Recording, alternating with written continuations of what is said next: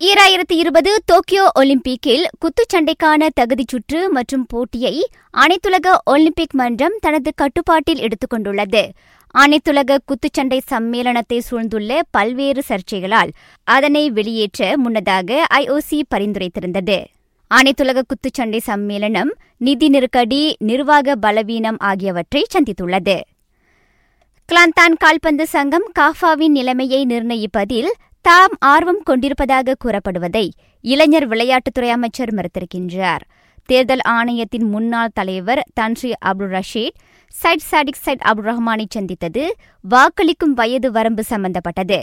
கிளாந்தான் கால்பந்து சங்கம் பற்றிய சந்திப்பு அதுவல்ல என அமைச்சு விளக்கியது.